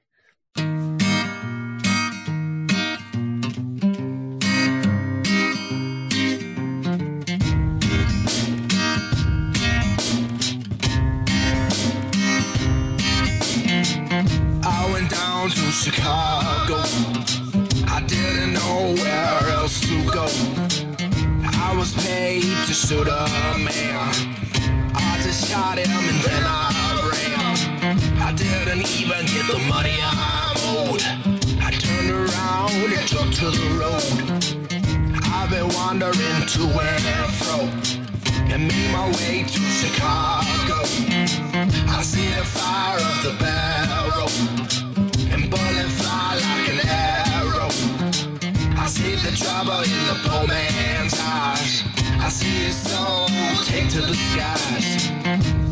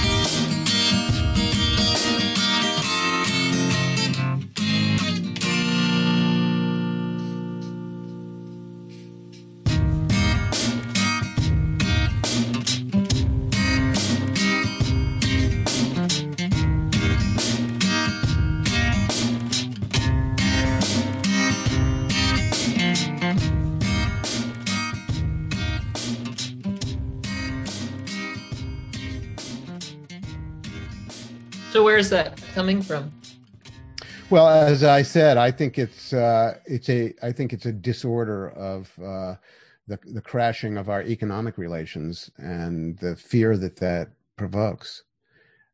And um, you know, look, we've been living in a very comfortable uh, techno-industrial society, or one of increasing comfort for many people. Not all people, obviously. In fact, you know, large numbers of people are not that comfortable. But in the West, life has become increasingly safe and comfortable for 200 years. So that, you know, by the 1950s and 60s, you have these vast middle classes in Europe and America, Canada, Australia, etc. Uh, and um, they begin to take that level of comfort and security for granted. And uh, when in fact it's really quite an anomalous period in human history. And now we're entering an epic disorder that is much more, that bears much more uh, uh, relation to the kind of disorders that we saw in medieval society and uh, uh, classical antiquity. You know, the these large forces of destruction and im- uh, imperial uh, destruction that are underway. And uh, I think we simply can't believe that our safe, comfortable, uh, convenient little capsule of civilization, of techno industrial civilization, is uh, under threat, is going to be wiped away. And so it's disordered our collective m- mind, if there is such a thing. And, and there is, it, it relates to that, that emergent consensus that I talked about before. You know, and a, a consensus will emerge. And then uh, if the society becomes disordered, the consensus will will disintegrate. And we're seeing the disintegration of it.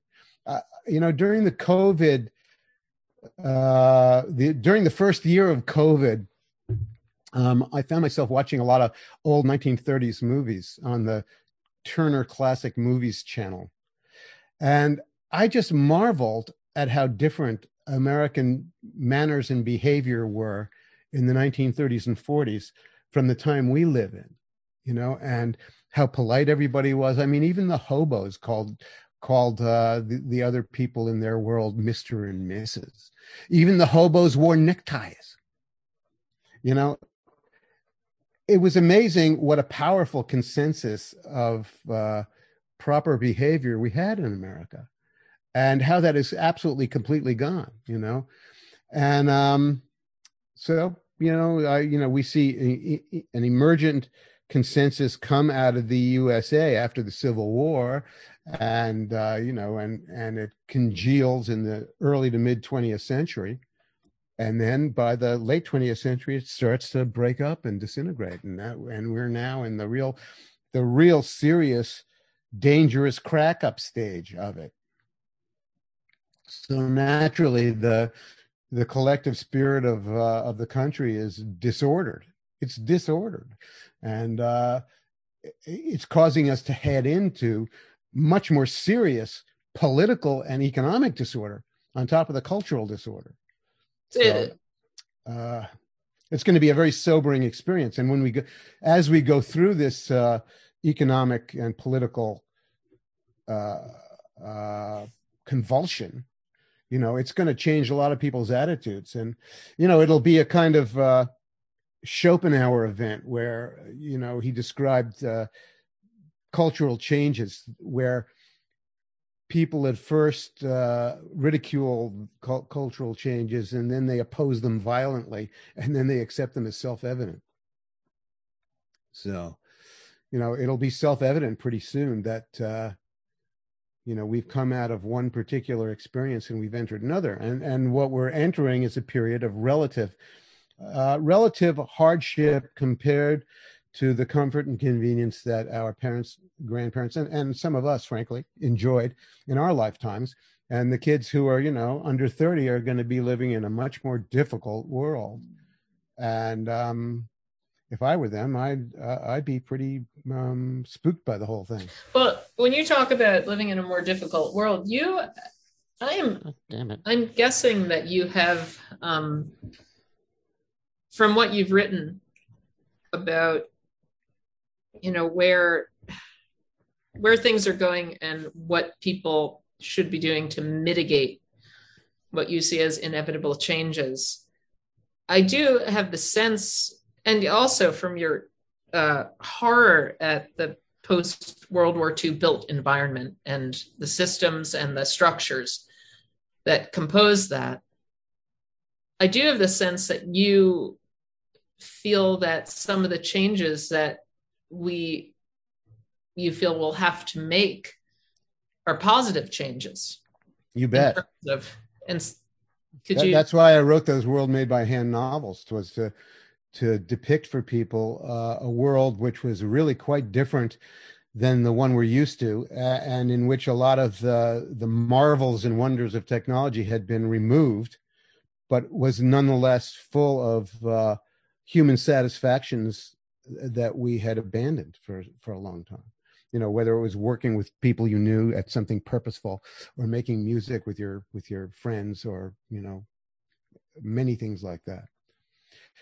So, uh, you know, I think that there, that there's a lot of positive in that. For example, there's no question that the suburban living arrangement is is entering a state of failure. You know, without cheap cars that everybody can afford, pretty much, and without cheap and reliable sources of gasoline, we're not going to have suburbia. And it's just, you know, it's too goddamn bad. You know, uh, it's just the way things are working out, whether you liked it or not. A lot of people say, "Oh, we love suburbia; it's great out here," and I understand that. You know, there's a there's a lot that they certainly like about it, unquestionable. But you know, uh, as I've said in my books, uh, reality has mandates of its own, and it's taking us out of that milieu, and it's going to require us to live in a different milieu. And what is that milieu going to be? Well, it's probably going to be traditional towns rather than suburban sprawl. Uh, I think personally, uh, humans probably, all in all, do better in traditional living arrangements than in suburban sprawl. Now, uh, you know the uh, the Europeans had very good uh, living uh, arrangements, uh, you know, before World War II, and nonetheless, they still fell into a despotic disorder and a terrible war and terrible loss of life. So it doesn't, you know, good living arrangements don't guarantee that your society is going to function. It can fail in other ways, but uh, but it helps, and it, it doesn't help us. You know, the the, the living arrangement that atomizes uh, human relations, which is what suburbia is, has not helped us in the least.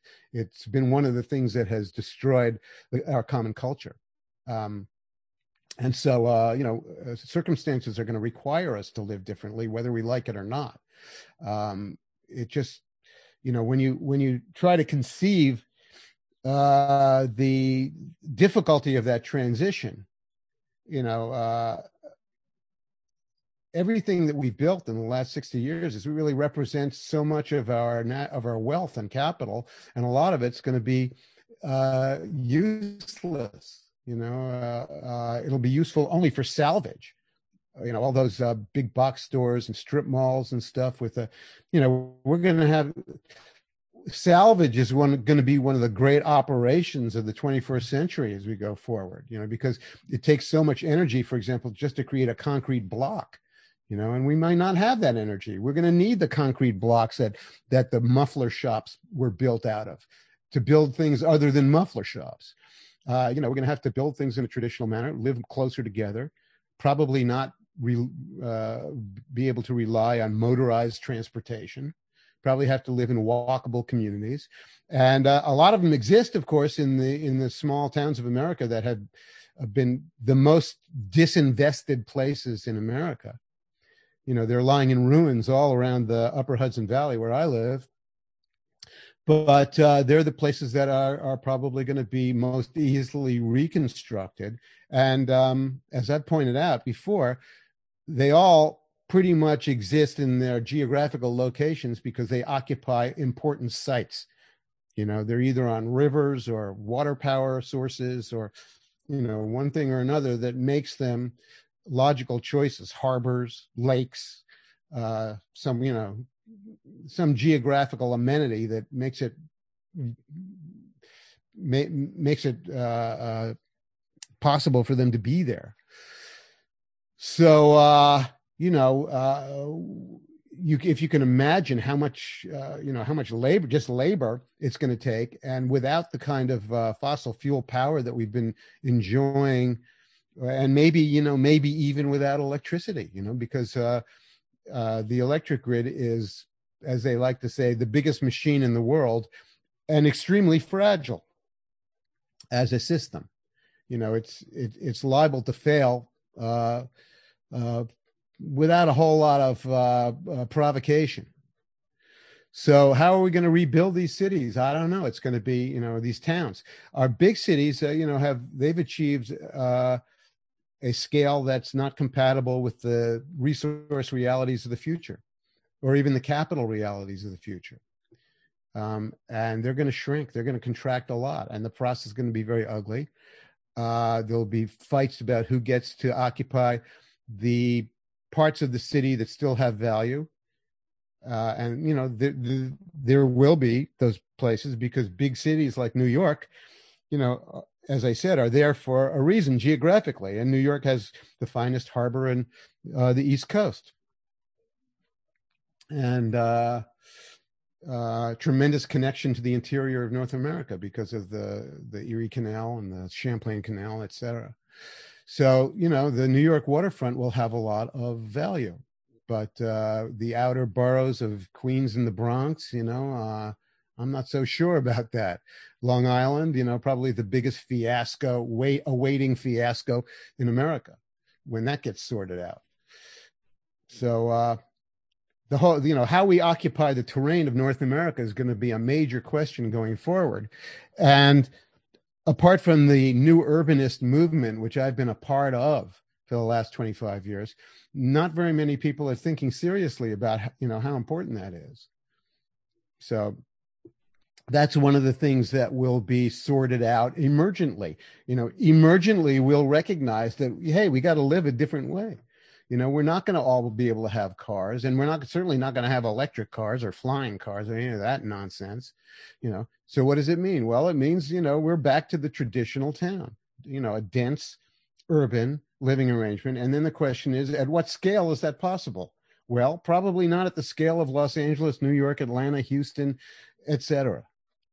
And so those places are going to shrink. People are already leaving the cities and and the cities have like new york have have entered an advanced uh, an accelerated uh, state of disintegration in in all ways you know public transit commerce uh, uh, the social armature all of it is falling apart in new york city right now public safety.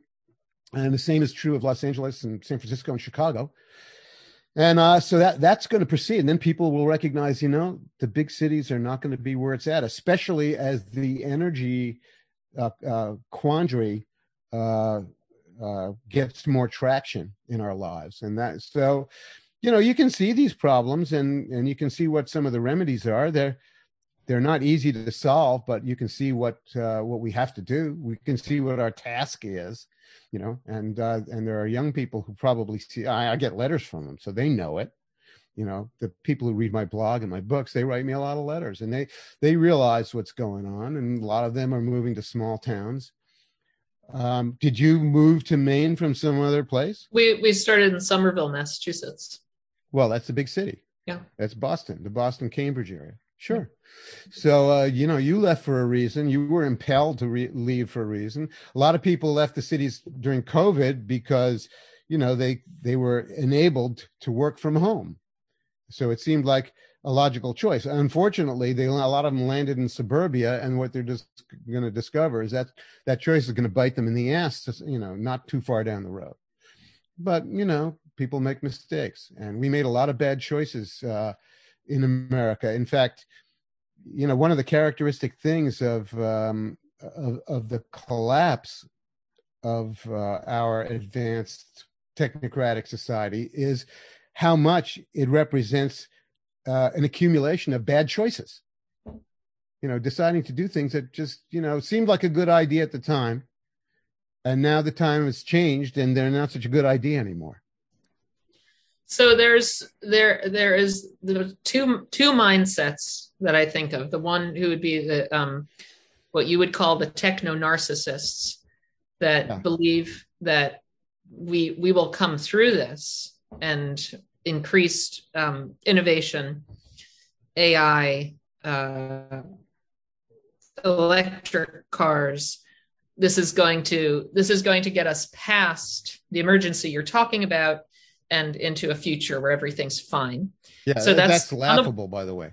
That's all right. We'll get back to that. And then on the other side, the people who see that as a nightmare scenario, who say that's going to be AI and nanobots and total tyrannical control, and who would say that tyrannical control is coming. It's not all going to fall apart, as you're saying. So there, the, on those two sides, the people who either embrace it or look at it in horror. What do you say to that in terms of What I say to that is that the, you know the techno narcissists, what they're exhibiting is the grandiosity that has been part and parcel of the whole techno industrial experience in human history. You know, it just it has given us an outsized uh, sense of what we can control.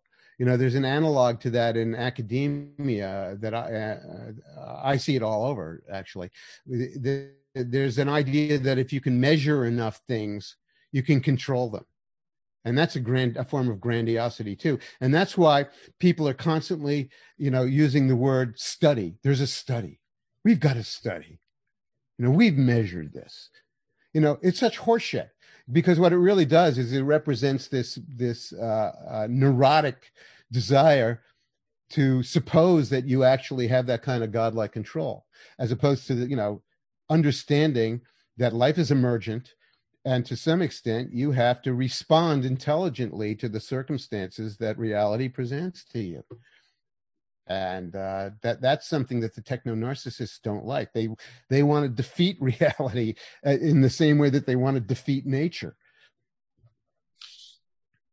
you you have pretty um, strong feeling about different places to be in the United States, uh, you know, as putting one in a better position to um, to meet what you see as coming coming changes.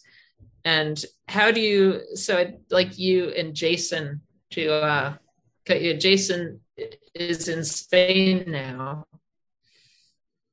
and Jasun and Michelle feel like for various reasons that that is the place to be not necessarily the only place to be but a very good place to be they also um, especially uh, michelle is concerned about the future of the united states so just wondering uh, and i'm wondering too whether your perspective on that has changed at all in the past year or so It's what you've seen happening Well, I just see more evidence that that there's a lot of potential for the United States to crack up uh, into into uh, different autonomous regions. I mean, you know that that happens in history all the time. In fact, it's it's more the case than not that you know large empires break up into different pieces that where that have different re, uh, uh, different interests for different reasons. Um, that's how I depicted it in those four novels I wrote, and I think it's a possibility. It may not happen right away. One thing I did uh, say in the Long Emergency book, which I still think is true, is that uh, the central governments, like the federal U.S. government, are going to actually become increasingly impotent and and uh, incompetent and unable to discharge their duties or do the things that they say they're going to do. And I think we're seeing that illustrated right now in the Joe Biden administration, which is a uh, panorama of ineptitude and uh, uh, incompetence and impotence. And um, that, in a way, is an idea that is that this federal government is going to be able to impose all of these despotic measures on the on the people. You know, I see them trying to do that now, as you do, and and feeling the pressure of it. But I can very easily imagine that, imagine it backfiring and failing.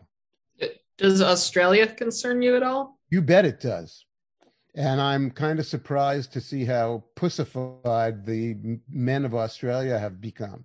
That they are that they're willing to to be dictated to like this. Uh, you know, I I would be surprised if they they're able to keep it up uh, a whole lot longer.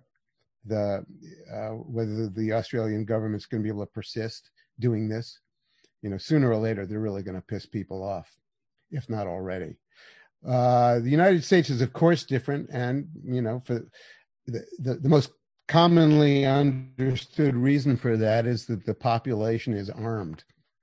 And um, one thing that's true, you know, the the the government has an awful lot of power that it can impose on on people, but we've also discovered from these foreign wars uh, of the last few decades that an angry population can create a lot of havoc with very few small arms you know, with just, you know, rifles, pistols, uh, rocket propelled grenades, some, you know, explosives.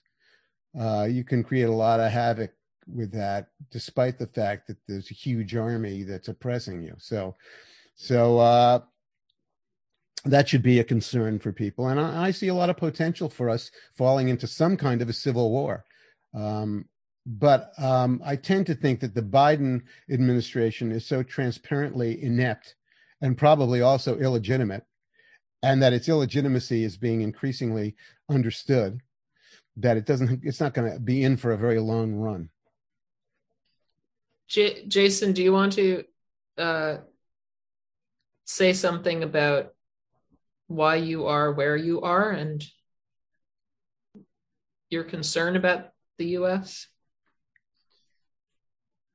Well, on that last point about Joe Biden, I mean, I don't follow current affairs, but I picked them up. They filter down through my wife to me, so I can't avoid it to some extent. So I just make a counterpoint to that last point that however inept, inept the Biden administration is, it, it might not matter that much if if a president can just say, "Hey, take your vaccines." And there isn't even a mandate, never mind a law, and everybody and, and their dog reacts as if as if it was a new law that there's a kind of herd mentality now which is sweeping through the populace that i think is changing the landscape Yeah, but not everybody's going along with it. no That, that's the point. Not everybody is going along with it. No, but there I also wonder, and I don't want to open up a new can of worms. You know how much of the the uh, balkanization of the U.S. might be being prepared for, or planned, or even engineered.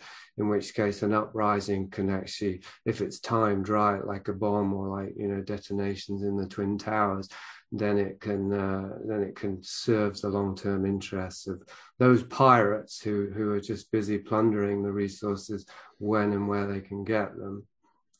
So, so I think a lot of those pirates are going to be. I think a lot of those pirates are going to uh, take a loss.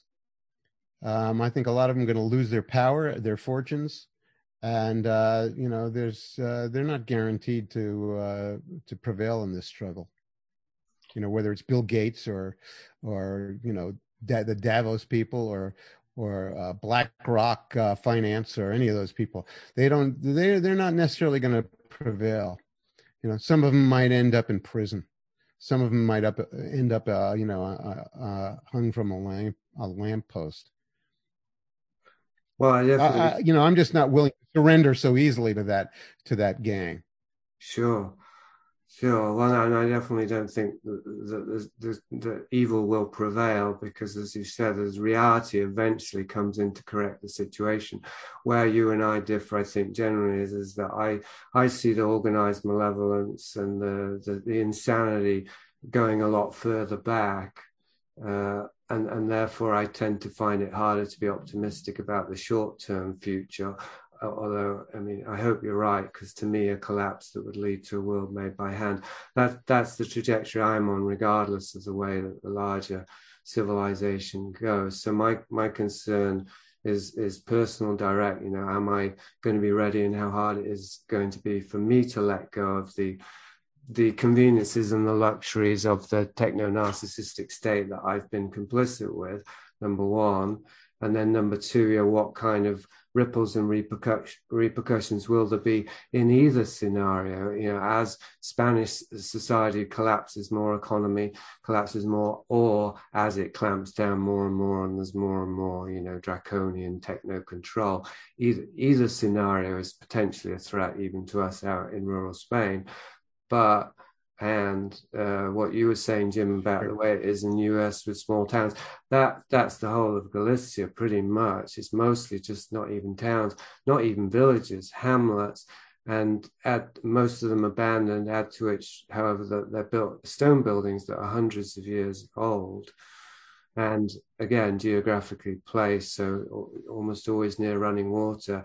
It's not that cold here. It's a great harvesting climate almost all year round so that's that's the the context that that we're thinking of you know that we're as far as the long term planning goes mm-hmm. is is just that for ourselves and for others if other people can get here and then there's more of us to and if not well the the neighbors that we do have already they're growing their own food half of which they can't eat so we've already been receiving eggs and potatoes and lettuces we've only been here three or four months and we're getting loads of you know, uh, locally grown food. Just Hey, let me ask you uh, a question. Um, you say you know you you're going back in your view of the history of uh, cultural and modern con- cultural insanity uh, to the Fabians uh, of the turn of the century, and let's say the you know the period between 1900 and 1925, I guess. You know the George Bernard Shaw period, etc.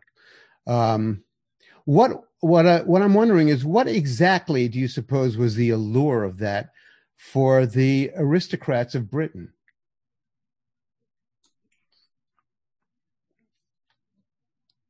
Well, I think it was mixed, but I think because if you look at something like the Rockefellers, you know, they could say that they're posing as philanthropists, but they're actually misanthropists who are, you know, plotting the kind of controlled die-off that we're seeing now, say.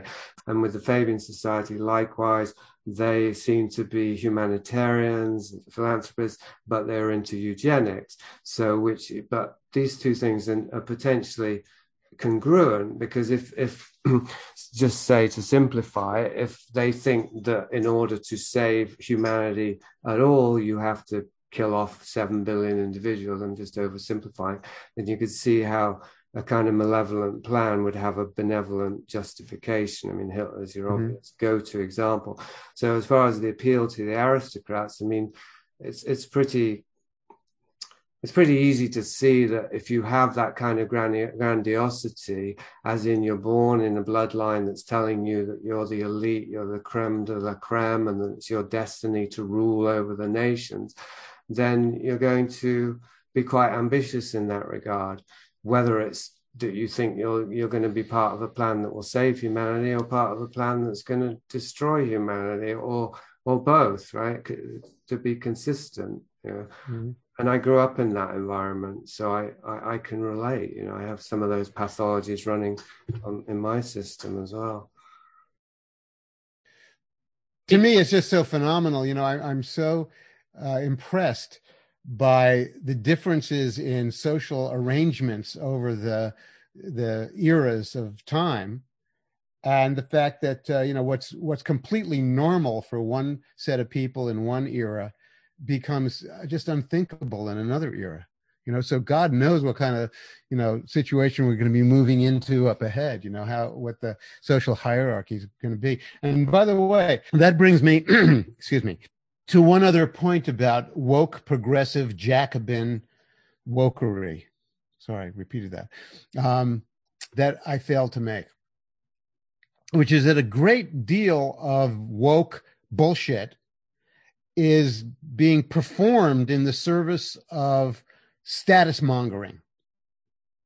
You know, not only is it a religious thing, but it's uh, it's a way of getting brownie points uh, for high status because uh, you know having a, a father who's got a Mercedes Benz is no longer enough you know you have you you instead you know you have to show that you're uh, a person of uh, unassailable moral rectitude and uh, so a lot of what you're seeing is really uh, collecting brownie points for status. It's a big status competition among the upper uh, elite classes, especially the Ivy League classes. it's a new it's just a new aristocracy it's a new way to be aristocratic Yeah. when blood is fallen out of fashion What has? Excuse me. blood blood, Blood. Oh yeah, yeah, yeah, yeah. right and and blood has fallen out of fashion first and then the accumulation of wealth has fallen out of fashion after that Yeah. and that has to be moral impeccability but you know done in this very uh suspect kind of way Well, it's perverse, you know. It's a perverse. Uh, it's a perverse thing because it's also being done in coordination with these, uh, you know, coer- coercive, sadistic practices that uh, are anything but really uh, moral. Well, it's like it's, uh, the ideology of sadomasochism, then, because really the highest status is the most victimized, right? So, hmm you know, I mean, if you can't be a Yeah. victim, you have to be the most benign kind of uh, uh, privileged person. But really, you, you want to be a victim deep down because that's even higher status. Yeah. And, and because it is basically a performative thing, you know, somebody has to play the role of the, you know, the Marquis de Sade with a whip. uh, uh comes back to the Marat/Sade, huh? It, a lot of it does, yeah. Well, it's amazing what a what a great intellectual work of the theater it was at the time, and uh, uh, it ma- it got me very interested in the French Revolution early on, and uh, you know, I think there are a lot of lessons to be taken from that convulsion. Ja- Jasun, is there anything that you would want to add to be maybe wind up our wind up our rodeo here? It's been quite a rodeo, two and a half hours. Yeah, no, I wouldn't want to. I wouldn't want to extend it into other further rabbit holes or tunnels of Cthulhu. I think we've covered quite a few grounds. So, no, just good to talk to you again, Jim. Good to catch Well, up. it's great to meet up again, Kate. It's great to have a long conversation. Uh, I realize that it's been a little bit harsh from my end. I'm not going to apologize for it, but just uh, say that I, I recognize that I'm a bit harsh, and uh, there it is. You know, it's a dirty job, but somebody's got to do it.